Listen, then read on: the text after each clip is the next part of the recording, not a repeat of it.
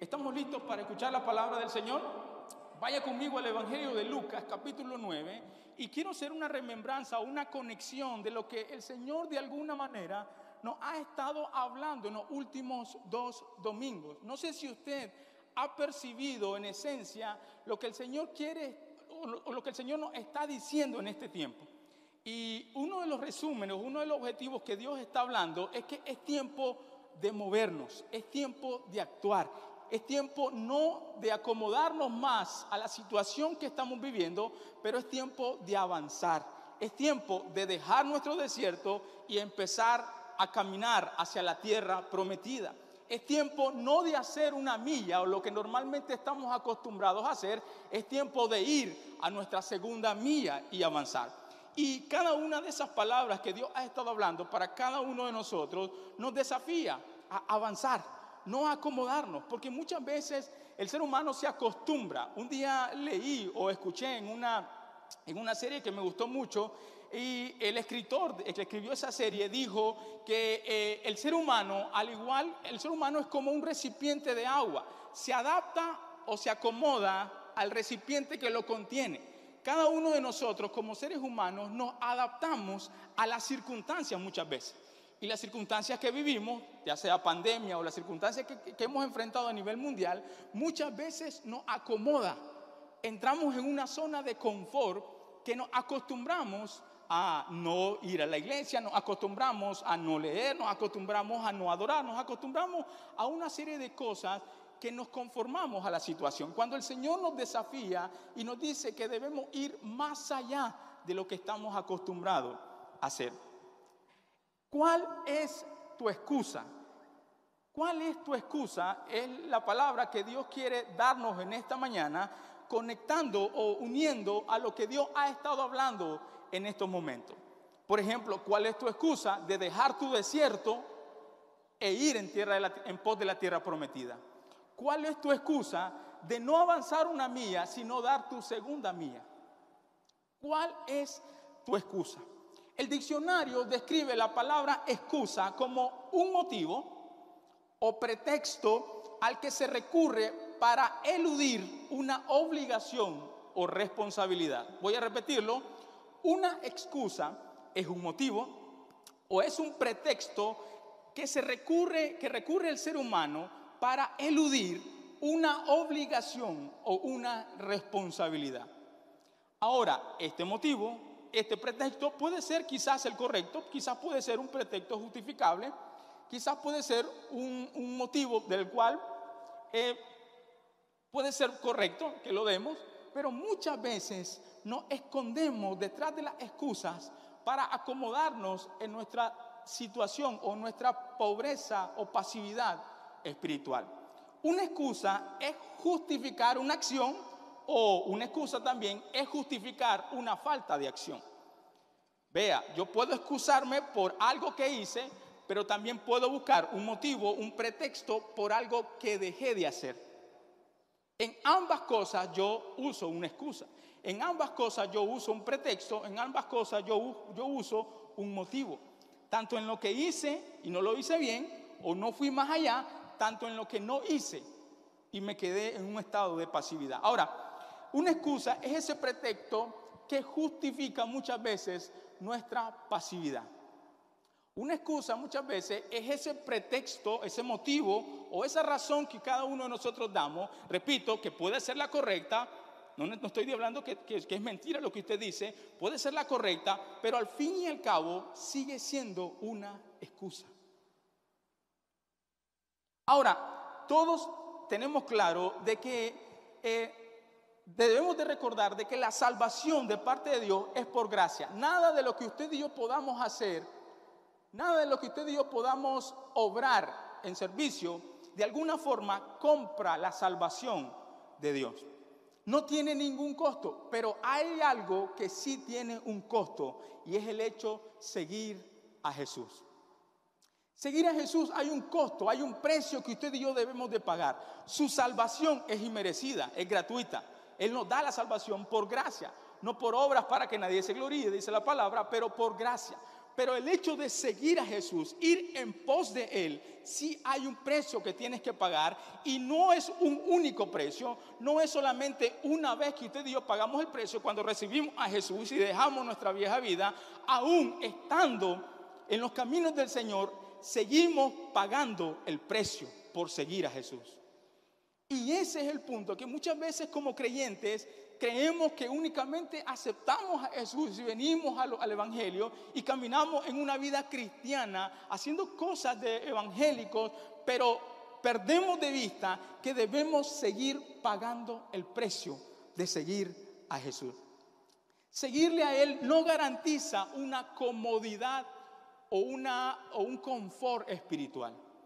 Ah, ya acepté a Jesús, ahora estoy tranquilo aquí voy de vez en cuando a la iglesia, leo por allá la Biblia, yo ya soy cristiano, camino como cristiano, ando una Biblia de cristiano, leo por allá, escucho de repente un programa cristiano y ya soy cristiano. Seguir a Jesús no requiere o no garantiza una vida de bienestar y comodidad en la tierra.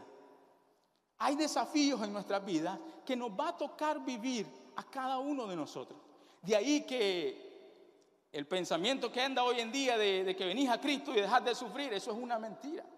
Hay desafíos en la vida. Jesús dijo que en el mundo íbamos a tener aflicciones, pero confiáramos, que confiáramos en Él. Entonces el hecho de decir que vengo a Cristo y voy a vivir una vida feliz, una vida de confort, es una mentira, porque el hecho de seguir a Cristo hay un precio que debemos de pagar y Lucas capítulo 9, vaya rápidamente conmigo, Lucas capítulo 9, vamos a leer el versículo 57 al 62 y vamos a extraer eh, qué podemos aprender de estas personas que dieron cada uno de ellos una excusa para postergar lo que debían hacer. No pierda de vista que la excusa es ese motivo, es esa razón o ese pretexto que me que hace que yo eluda o de alguna forma me escape de alguna responsabilidad que sé que tengo que hacer. Vean lo que dice Lucas. Dice la Biblia Jesús, Jesús hablando, perdón, yendo ellos, uno dijo en el camino, Señor, te seguiré a donde quiera que vayas. Y le dijo Jesús, las zorras tienen guaridas, las aves de los cielos nidos, mas el Hijo del Hombre no tiene dónde recostar la cabeza. Verso 59, y dijo a otro, sígueme. Él le dijo, Señor, déjame primero que vaya y entierre a mi padre. Jesús le dijo, deja que los muertos entierren a sus muertos y tú ve y anuncia el reino de Dios. Verso 61, entonces también dijo otro, te seguiré, te seguiré Señor, pero déjame que me despida primero de los que están en mi casa. Y Jesús le dijo, ninguno que poniendo su mano en el arado mira hacia atrás es apto para el reino de Dios. En este pasaje eh, se menciona a tres tipos de personas que de alguna u otra forma nos podemos identificar cada uno de nosotros. Cuando usted lee la Biblia, lo que usted lee en la palabra de Dios no es algo que sucedió y nunca va a volver a suceder. Quizás algunos de nosotros nos podemos identificar con alguno de estos personajes. Quizás tu excusa no ha sido quizás una de ellas, pero ha sido otra excusa, pero al fin y al cabo, repito, ha sido una excusa que lo ha usado para eludir, para escaparte de una responsabilidad que sabes que tienes que cumplir. Entonces en este pasaje se menciona a esas tres personas que querían o pretendían seguir a Jesús y ser discípulos de, cada, de, él. Cada uno le dio un motivo, le dio un pretexto o le dio una justificación para retrasar el seguirle a él sin condiciones. Cada uno de ellos le dio una razón, un motivo, una excusa que puede ser la excusa perfecta y correcta para poder retraer el hecho de seguirle a Jesús. Pero Jesús confronta cada uno de estos motivos y le hace ver a cada uno de estos hombres que únicamente son excusas para su responsabilidad, para aludir su responsabilidad y seguirle a Él. Jesús confronta las excusas de estos tres hombres que pretendían prolongar la responsabilidad que demanda seguirle. El Señor nos ha estado hablando de dejar la tierra prometida e ir, de dejarle el desierto e ir a la tierra prometida. El Señor nos ha estado hablando de no acostumbrarse a una milla, sino ir a nuestra segunda milla. Pero en medio de eso, usted y yo escuchamos palabra de Dios y quizás somos como el primer personaje, aleluya, yo voy a ir a mi tierra prometida, aleluya, yo voy a mi segunda milla. Pero a la hora de, a la hora llegada, cuando esto te exige un sacrificio, ahí dice, ah, después lo voy a hacer y empezamos a justificarnos y empezamos a poner excusas y empezamos a poner motivos para retrasar y caminar en lo que Dios ha estado hablando. Jesús le dice a estos tres personajes que para seguir a Jesús se implica o debe de implicar tres cosas. Lo primero, para ser obediente a lo que Dios nos ha estado hablando nos ha estado diciendo y continuar siguiendo a Jesús, lo primero que usted tiene que tener en cuenta es que para que eso ocurra implicará para usted y para mí un sacrificio. Diga conmigo, sacrificio. La palabra sacrificio en el diccionario describe el término sacrificio, se usa muchas veces en el acto de dar muerte a algo un sacrificio es la muerte de algo. Diga conmigo, un sacrificio es la muerte de algo. Yo no puedo decir que estoy sacrificando si eso que sacrifico no está muerto. Ahora, muerte a qué? A mi comodidad. Muerte a qué? A mis argumentos. Muerte a qué? A mis motivos. Muerte a qué? A mis pretextos. Muerte a qué? A mis excusas. Muerte al yo. Yo pienso, yo digo, yo creo. Yo pienso que esto es así, yo digo que esto es así, yo creo que esto es así.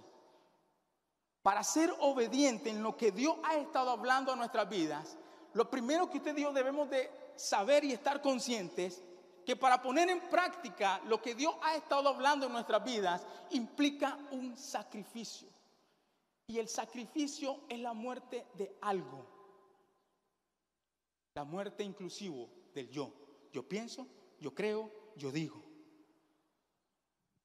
¿Cuántas veces usted y yo nos hemos justificado? No, pero es que yo pienso que eso no es así. Ah, pero no, es que yo creo que no es así. Yo creo que el pastor está equivocado. Yo creo que el hermano está así. Yo creo que él es el que tiene la culpa. Y empezamos yo, yo, yo, yo, yo, yo.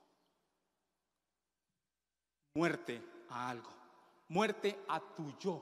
Muerte a nuestros argumentos. Muerte a nuestros motivos. ¿Quieres ver la tierra prometida? ¿Quieres ver lo milagroso que Dios hace avanzando nuestra segunda mía? Muerte, sacrificio. Romanos capítulo 2, verso 1, la Biblia dice, así que hermanos les ruego por las misericordias de Dios que presenten su cuerpo en sacrificio vivo. Esta palabra pareciera que fuera, eh, esta expresión pareciera que fuera lo contrario, sacrificio vivo. Si sacrificio, sacrificio significa muerte o demanda una muerte, como es sacrificio vivo. Lo que está diciendo es que un sacrificio, es decir, una muerte a mi personalidad, una muerte a mis argumentos, una muerte a lo que yo pienso, a lo que yo digo y a lo que yo creo y vivo en Cristo Jesús. Dice, como sacrificio vivo, santo, agradable a Dios, que es nuestro verdadero culto racional. En otra versión me gusta mucho porque dice, porque es su verdadera adoración. Adorar a Dios en sacrificio vivo. Ah, no es que no siento hacerlo, muerte al yo. Ah, no es que no quiero hacerlo, muerte a lo que tú quieres para hacer lo que Él quiere Galatas capítulo 2, verso 20, dice la Biblia, con Cristo estoy justamente crucificado, dice, y ya no vivo yo, mas Cristo vive en mí. Ya no soy yo, mi argumento no cuenta para nada, porque ya no vivo yo, mas Cristo vive en mí. ¿En cuántos Cristo viven en ustedes? ¿Para cuántos Cristo viven ustedes? Entonces, muerte a tus argumentos.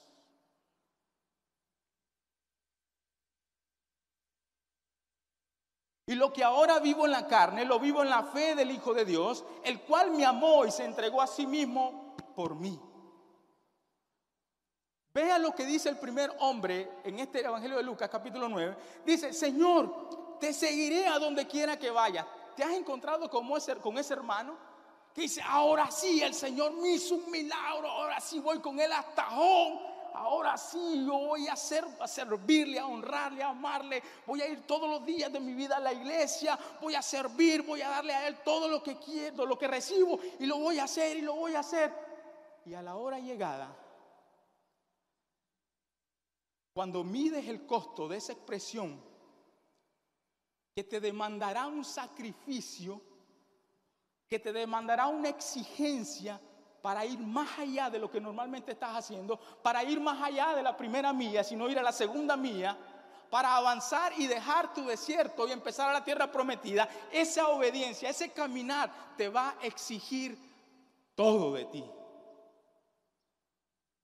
Este hombre dice, wow, ahora sí, te seguiré donde quiera que vayas obviamente con los milagros que Jesús hacía, asociado al ministerio de todo lo que, lo que Jesús hacía, seguirlo podría haber parecido para esta persona glamuroso o a una oportunidad, porque este hombre hace que los alimentos se multipliquen, este hombre hace que los leprosos se sanen, este hombre hace que los demonios sean liberados. Oh, yo voy detrás, hasta donde tú vayas, yo voy.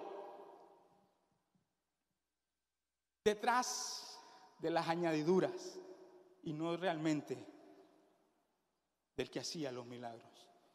Te has encontrado en esa persona, ah, ahora sí, ya terminó la pandemia, ya me vacuné, ahora sí, voy de viaje con el Señor. Y la primera actividad que te sale, que sabes que cae en un día en que te toca servir a Dios o venir a adorar a Dios, no puedo ir porque tengo esto que hacer. Excusas. Jesús le responde, las zorras tienen guaridas y las aves de los cielos nidos, mas el Hijo del Hombre no tiene dónde recostar la cabeza. Lo que está diciendo, lo que le está diciendo Jesús a este hombre, no le está cerrando, no le está diciendo, no, no, no, ¿sabes qué? Muy emocionalista sos vos, no, no, no. Él solamente le está diciendo, ok, me vas a seguir, pero tienes que saber que para que tú me sigas, tienes que saber de que yo no tengo un lugar donde vivir, yo no tengo pertenencias, por decirlo de esta manera, donde poder estar. Yo ando, como dicen, por todas las regiones y no tengo una casa, no tengo comodidad, no tengo confort. Entonces Jesús le abrió la puerta, pero él la cerró, porque cuando ya miró el costo, ah, bueno, sí, pues yo pensé que donde ibas tenías una, una suite ahí, donde yo me podía estar contigo, gozar de los manjar. Pero el hombre se dio cuenta que había un sacrificio, exigía un sacrificio. Jesús no le dijo al hombre, no puedes seguirme, pero le dijo la verdad sin pintar una versión glamurosa de lo que era seguirlo a Jesús. Jesús quería que el hombre supiera cómo sería realmente el hecho de seguir a Jesús. Si tú estás aquí, mi amado amigo, tú que no eres un creyente, y dices, no, yo quiero seguir a Jesús, bien lo haces, pero no te voy a mentir. Seguir a Jesús te va a exigir y te va a demandar un sacrificio, pero no te imaginas la bendición el gozo que es seguir a nuestro Creador, a nuestro Salvador, que lo dio todo por ti y por mí. Su sacrificio fue todo lo que Él dio. Él no se justificó, Él no excusó. No, pero yo soy el Hijo de Dios, ¿cómo voy a morir con por tanta gente pecadora? Él se ofreció en sacrificio vivo por usted y por mí. Él no tuvo excusas, Él no tuvo motivos, Él no tuvo pretextos para darlo todo por usted y por mí. ¿Quiénes somos usted y quiénes somos yo para poner excusas de seguirle a Él?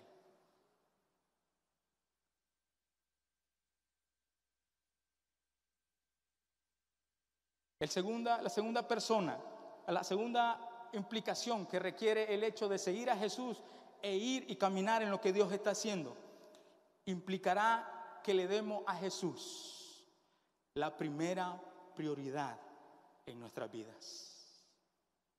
¿Para cuántos de los que están aquí Jesús es su prioridad? Tal vez lo dijo muy rápido. ¿Para cuántos de los que están aquí y los que están conectados Jesús es su prioridad? ¿Y para cuántos es su máxima prioridad? Prioridad, la palabra prioridad habla de una anterioridad, habla de una precedencia o superioridad en orden o en el tiempo de una cosa o de una actividad con respecto a la otra. Voy a repetirlo. Prioridad habla de una anterioridad, habla de una precedencia o superioridad en el orden o en el tiempo de una cosa, de una actividad, de una persona referente a la otra. Es decir, cuando tú dices Jesús es mi prioridad, tú estás diciendo Jesús es mi, es mi, es, la persona superior a qué? A mis actividades familiares, a mis actividades de trabajo, a mis actividades de pasatiempo, es superior a mi comodidad, es superior a lo que yo pienso, es superior a lo que yo argumento. Cuando sirves a Dios, cuando adoras a Dios, cuando te acercas a Dios, cuando tienes tiempo, no estás mostrando que Jesús es tu prioridad. Pero cuando aún en medio de tu agenda ocupada, tú dices, Jesús él es mi máxima prioridad. Lo primero que yo voy a hacer en mi día es encontrarme con Él, hablar con Él, escuchar sus pensamientos. Un domingo yo no voy a anteponer otra cosa que no sea el hecho de venir y adorar a Dios con libertad por lo que Él hizo conmigo en toda la semana y lo que ha hecho conmigo el resto de mis días. Pero tu máxima prioridad. Todos tenemos prioridades. Todos de alguna forma hacemos nuestra agenda y sabemos que hay prioridades, ok, tengo que hacer esto, cuando recibimos un salario tenemos que pagar esto, esto, tenemos nuestras prioridades, todos tenemos prioridades. Pero ¿cómo usamos nuestro tiempo, nuestras ocupaciones? ¿Sabe qué determina? Determina el orden de superioridad que éstas tengan respecto a la otra cómo uso mi tiempo, cómo uso eh, mis ocupaciones. El orden determina la superioridad con respecto a la otra. La pregunta del millón que el Señor está haciéndote a ti quizás es, ¿Dios está siendo tu máxima prioridad?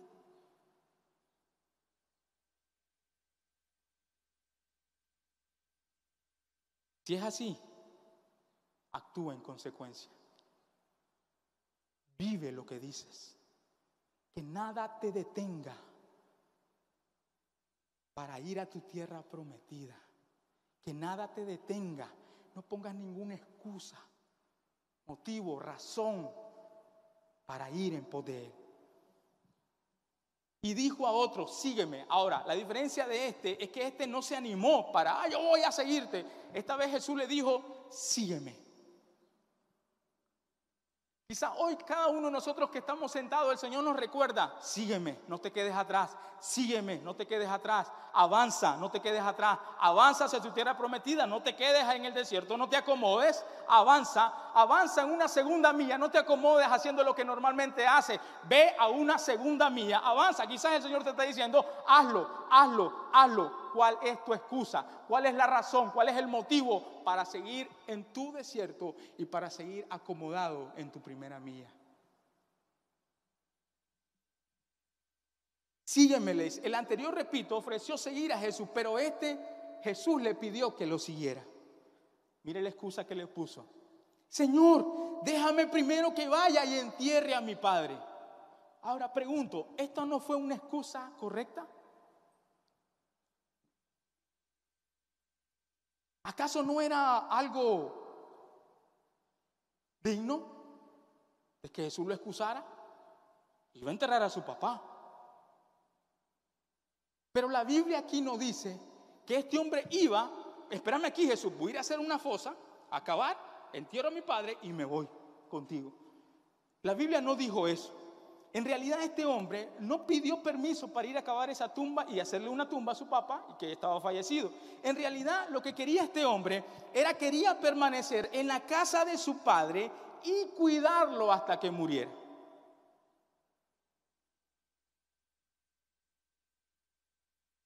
Cuando el hecho de que Jesús le dice, sígueme. No, Señor, espérate, te voy a seguir cuando mi papá y mi mamá se mueran. Esto era obviamente un periodo indefinido que este hombre le estaba dando a Jesús para seguirlo. Que este periodo obviamente podría ser extenso o podría ser corto. Era un periodo indefinido. No estaba dividido. Ahora este hombre no estaba dividido entre lo correcto de lo incorrecto. Este hombre estaba dividido entre lo correcto y lo correcto. Pero volvemos al punto. Prioridad es esa superioridad.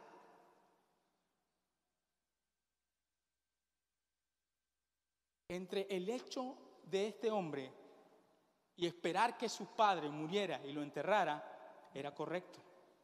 Pero dentro del orden de prioridades hay una, debe de haber una superioridad que Cristo ocupe en su vida y en mi vida.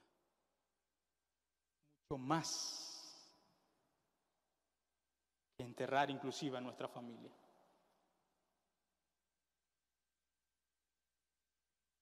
Pero este hombre debía decidir, dudó entre ambas afirmaciones, lo correcto y lo, incorrecto, pero este hombre debía decidir cuál era su máxima prioridad.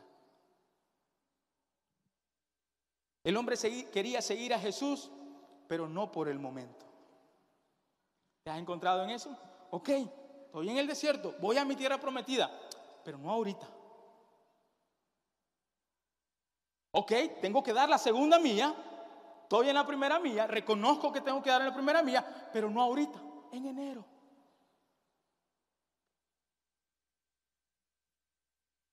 Ok, se acabó la pandemia, ya nos podemos reunir, congregar, pero no ahorita. Tal vez en enero.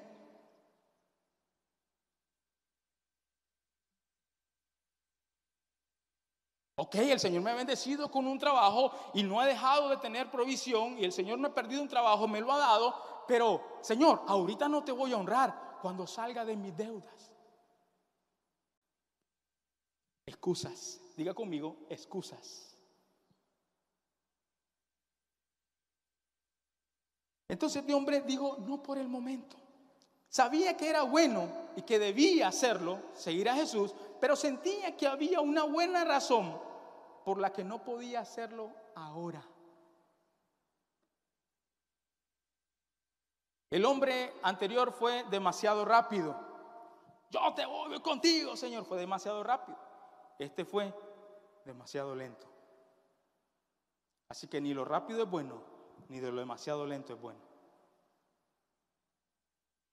Deja que los muertos, le responde Jesús, deja que los muertos entierren a sus muertos y tú ve y anuncia el reino de Dios. Recuerda lo que dijo Jesús, busquen primeramente el reino de Dios y su justicia y las demás cosas. ¿Qué son las demás cosas? El que comerán, el dónde vivirán, el que vestirán.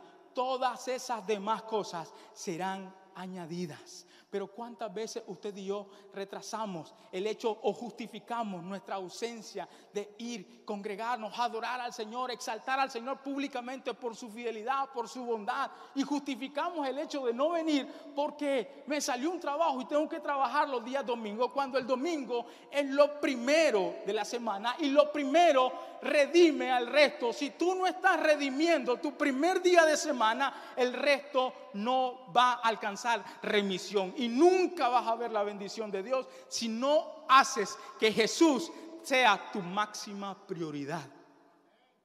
Cuando buscas su reino y su justicia, las demás cosas serán añadidas. Yo no sé usted, yo lo veo tan claro eso, pero siempre patinamos en lo mismo, siempre nos excusamos en lo mismo. No, es que tuve un compromiso, no, es que tuve que hacer esto, no, es que tuve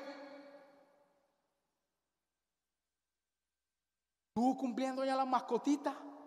Tuve que quedarme un domingo. Mascotita para los que se molestan si les dicen otro nombre. Deja que los muertos entierren a sus muertos, dice, y, ve tú y anuncia el reino. Jesús presionó a este hombre para seguirlo ahora. Declaró claramente que el principio el, principio de que las obligaciones familiares, escuche bien, o cualquier otra obligación, no deben de, ponerse antes de seguir a Jesús. Jesús debe ser tu máxima prioridad, mi amado hermano. Jesús debe ser tu máxima prioridad. Porque ¿quién te dio la familia que tienes? ¿Quién te dio los hijos que tienes? ¿Quién te dio el trabajo que tienes? ¿Quién te dio la casa que tienes? ¿A quién le pertenece? A mi Dios. Él hizo provisión. Él hizo un milagro en la vida de mi hijo. Él me dio a mi esposa, Él me dio a mi esposo. Y lo menos que yo tengo que hacer no es justificarme de no adorarle y no servirle por lo que Él me dio, porque cuando hago eso, las bendiciones que Dios trajo para mi vida, para bendecir, se convierten en las más grandes maldiciones para nuestras vidas, que nos alejan de Dios. No justifiques el hecho de adorar a Dios por tu familia, por tus hijos. Porque cuando estuviste pidiéndole a Dios para que te lo diera, nada te detuvo. ¿Cómo te va a detener lo que Dios te dio para bendición?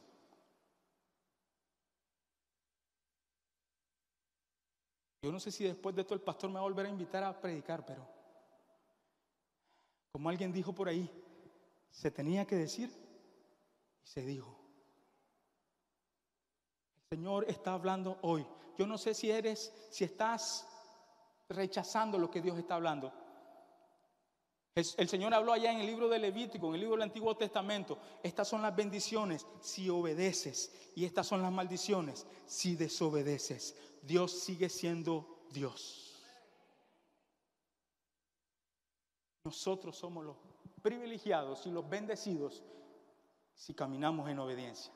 Y nosotros somos los perjudicados y los maldecidos si caminamos en desobediencia. Dios sigue siendo Dios. Mateo capítulo 10, verso 37. Jesús dijo, si amas más, si amas a tu padre y a tu madre más que a mí, escuche bien, no está diciendo que vamos a odiar a nuestro padre a nuestra madre. Él está diciendo, si dentro de tus prioridades está tu mamá y tu papá, bien hecho, son tus prioridades, debes de cuidarlo, pero nunca deben de estar más elevado que yo. Jesús dijo, si amas más a tu padre o tu madre más que a mí, no eres digno de ser mío. Si amas a tu hijo o a tu hija más que a mí, no eres digno de ser mío. Wow. Cuando yo leí esto por primera vez, digo, ¿y qué pasó Jesús? ¿Me estás diciendo entonces que que no me interese de mi mamá, mi papá. No, no, no, en ningún momento está diciendo eso. Ámalos, honralos, que es el primer mandamiento con promesa. La Biblia dice, si amas y honras a tu padre y a tu madre, todos los días te va bien en la tierra, te irá bien todos los días en tu vida y tendrás larga vida. Honralos, pero nunca deben de ser un excusas. Nunca debe ser un pretexto para que usted y yo hagamos lo que debemos hacer en el Señor. El servicio, la adoración, el congregarnos. Nunca debe ser una excusa. Porque mi amado hermano, no estoy declarando aquí algo para su vida de maldición, pero mi amado hermano, todo aquello que obstruye el lugar que Dios ocupa, Dios se va a encargar de quitarlo y duele. Si tus hijos, tu familia, tu esposa, tu madre, tu padre, está siendo un obstáculo para venir tú y adorar libremente al Señor y servirle a Dios, a Él, y salir de tu, de desierto y caminar a tu tierra prometida y empezar a dar una segunda mía, si eso está siendo un obstáculo, Dios se va a encargar de quitártelo. Porque nada ni nadie debe de ocupar el lugar que solamente Dios debe de ocupar en nuestro corazón. nuestra máxima prioridad. Jesús no tenía que desanimar a los discípulos potenciales, estaba interesado más en la calidad que en la cantidad. ¿Ok? ¿Quieres ser mi discípulo? Esto demanda, esto exige. De nada sirve que tenga un puño de seguidores si no hay calidad. Además Jesús simplemente estaba siendo honesto con este hombre. Ahora, el tercer, la tercera implicación que usted y yo debemos de estar claros para empezar y caminar y obedecer a lo que Dios ha estado hablando en nuestras vidas, implica seguir a Jesús con todo el corazón y sin demora. No solamente me va a demandar un sacrificio, no solamente eh, me va a implicar que Él sea mi máxima prioridad, pero también va a implicar que debo de seguirlo a Él con todo mi corazón y sin demora. Porque Jesús, recuerde lo que dijo Jesús en Mateo capítulo 22, verso 37 al 31, al 38. De Jesús dijo, y amarás al, al Señor tu Dios con todo tu corazón, con toda tu alma, con toda tu mente. Este es el primer y grande mandamiento. ¿Estás amando a Jesús con todo? ¿O con parte de tu tiempo? ¿O con parte de tus pensamientos? ¿O con parte de tus ocupaciones? ¿O Él es todo para ti? La excusa que le dio este hombre, te seguiré, Señor, pero déjame que me despida primero de los que están en mi casa, Señor. Yo creo que esa es una, una razón correcta. Déjame que vaya a despedirme de ellos y después te sigo. El hombre anterior ofreció seguir a Jesús después de un retraso indefinido. No era definido si el papá iba a morir un mes después, tres, tres meses, quince años, no sé cuánto, era un retraso indefinido, tal vez largo. Este hombre ofreció seguir a Jesús después de un retraso relativamente corto. El problema es que si tú retrasas lo que Dios te está diciendo, ya sea en un tiempo corto o en un tiempo largo, sigues retrasando lo que Dios quiere hacer para ti y sigue excusando, poniendo excusas para lo que sabes que tienes que hacer. Y entre más retrasas, ya sea el tiempo largo o el tiempo corto, más tarde caminarás en lo que Dios ha prometido, más tarde caminarás en tu tierra prometida. Jesús le responde, ninguno que poniendo su mano en el arado mira hacia atrás es apto para el reino de Dios. Jesús le enfatizó a este hombre el compromiso necesario para seguirlo uno debe de tener la determinación similar a la de este agricultor, arando un campo que debe hacerlo con todas sus fuerzas y siempre mirando hacia adelante, puestos los ojos en Jesús, el autor y consumador de nuestra fe. Jesús no solamente inicia nuestra fe, él la consuma. Pero para que Jesús consuma nuestra fe, es decir, la perfeccione, es decir, la lleve a la madurez, usted y yo debemos de hacer algo, ser como el agricultor tomando la, mano en el arado sin volver a ver atrás, hacia el frente siempre, viendo a Jesús. No veas a tu hermano que es imperfecto como tú. No veas a tu líder que quizás no es, no es perfecto y no está ahí porque sea líder. No veas al que tiene a la par, porque cuando veas al que tiene la par te desanima. Pero cuando ve a Jesús sin mirar a los lados, sin mirar atrás, tú vas a tener fuerzas, tú vas a tener pasión, tú vas a tener deseo siempre de servirle a Él, aunque el resto no quiera hacerlo, tú siempre vas a estar en pos de Él, porque Él inició mi fe y Él la perfeccionará hasta el fin.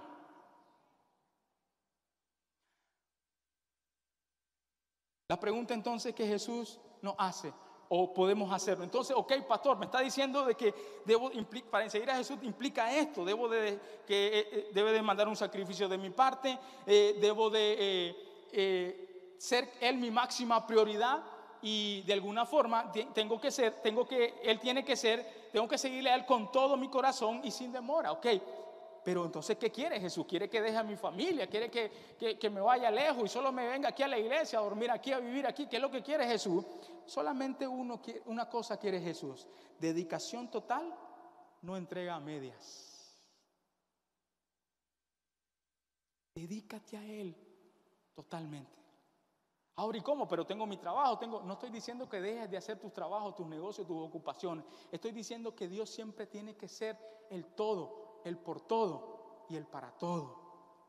Cuando estés en el trabajo, adora, Señor, gracias por este trabajo. Cuando estés en tu ocupación, en tu negocio, Señor, gracias porque sé que este negocio tú me lo diste. Cuando estés con tus hijos, di, Señor, gracias por este hijo bello, gracias por esta esposa, por el esposo. Pero yo estoy consciente de que aunque lo amo a ellos, nunca el amor que yo le tengo a ellos va a ser superior o máximo del que te tengo a ti, Señor. ¿Qué quiere Jesús de nosotros?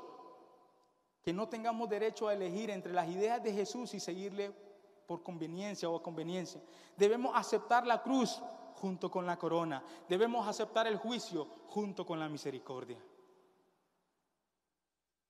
Hay que tener en cuenta el costo y estar dispuesto a abandonar todo lo que nos ha dado una seguridad y una comodidad espiritual. Jesús centra su atención en la verdad, servir a su causa demanda una completa dedicación. Diga conmigo, servir a la causa de Jesús demanda una completa dedicación, no un servicio a medias. Un discipulado a medias hace que Dios no pueda utilizarnos de manera óptima. Usted ha visto esas personas que por lo general hacen sus eh, actividades para, para tener motivarlos a, esas personas empresarias que dicen, dale, tú eres, desarrolla tu potencial, eres más de lo que eres, eres más de lo que piensas, eres más de lo que tienes la capacidad ahora.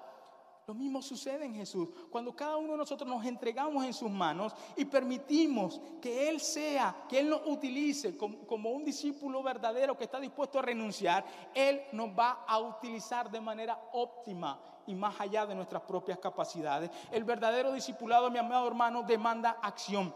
¿Quieres abandonar tu desierto y seguir tu tierra prometida? Sigue a Jesús y paga el precio de esa demanda. ¿Quieres caminar una segunda milla? Exige esto, un precio. Seguir a Jesús y a la renuncia que implica de alguna manera las comodidades espirituales. Termino con estas preguntas y el Señor quizás nos está diciendo en esta mañana, ¿cuál es tu excusa para no dejar tu desierto e ir en la tierra prometida. ¿Cuál es tu excusa para no ir a tu segunda milla? ¿Cuál es tu excusa para no seguir a Jesús? ¿Cuál es tu excusa? Mi amado hermano, avanza. Hay tantas cosas que Dios quiere hacer, no solamente por ti, quiere hacer en ti para otra gente. Pero las excusas están retrasando reino de Dios avance. Yo no sé usted, pero yo hoy estoy esta mañana para decirle Señor, Señor, ya no más excusas, ya no más justificaciones. Me entrego por completo a ti en sacrificio vivo santo y agradable, Señor. Ya no vivo yo, ya no vivo en mis justificaciones, ya no vivo en mi razonamiento, mis argumentos. Mueren eso a un lado, pero ahora lo que vivo, lo vivo en la fe del Hijo de Dios. Levántate iglesia, levántate congregación, ya no uses más excusas, adora al Señor con todo tu corazón, con toda tu alma y con toda tu mente. Sé agradecido, pero camina en agradecimiento. Dios ha hecho tantas cosas por nosotros. ¿No, saben, ¿No creen ustedes que lo mínimo que usted y yo debemos de hacer es entregar nuestra vida en servicio a Dios si Él lo dio todo por nosotros? Ni que demos toda nuestra vida, mi amado hermano, podemos pagarle. Y aunque no es esa la intención, tratar de pagarle lo que Dios hizo por nosotros, pero ofrecemos nuestra vida. Levántate, ánimo. Deja tu desierto, deja tu comodidad. Tú que estás conectado, mi amado hermano, no sé si lo vas a ver después ya no te excuses de venir a la iglesia y adorar a Dios por lo que Él ha hecho por ti. Dios te ha guardado, Dios te ha sostenido. Sea agradecido.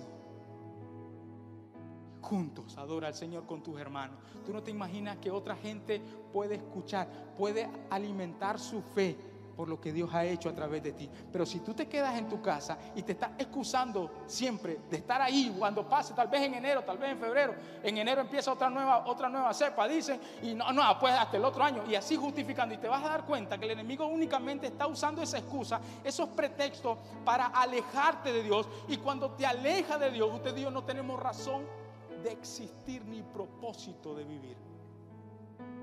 Porque únicamente Jesús nuestra plenitud y le da sentido a nuestra existencia. Quiero pedirle que se pongan el pie, alce sus manos al cielo. Padre, te damos gracias, Señor. Gracias por tu palabra, Señor. Te adoramos a ti y te bendecimos, Señor. Gracias por tu palabra, Señor. Ayúdanos a vivir tu palabra, aplicar tu palabra, a andar en tu palabra, Señor. Te bendecimos solamente a ti, Señor. Ayúdanos a ser hacedores de tu palabra y no tan solamente oidores de la misma, Señor, pero a caminar, a avanzar, a ir en pos de ti, Señor, y no acomodarnos en nuestra seguridad espiritual, Señor. Pero queremos ser sacrificios vivos delante de ti, Señor. Gracias, Señor, en el nombre de Jesús. Te adoramos, te adoramos, te adoramos, Señor mi vida entre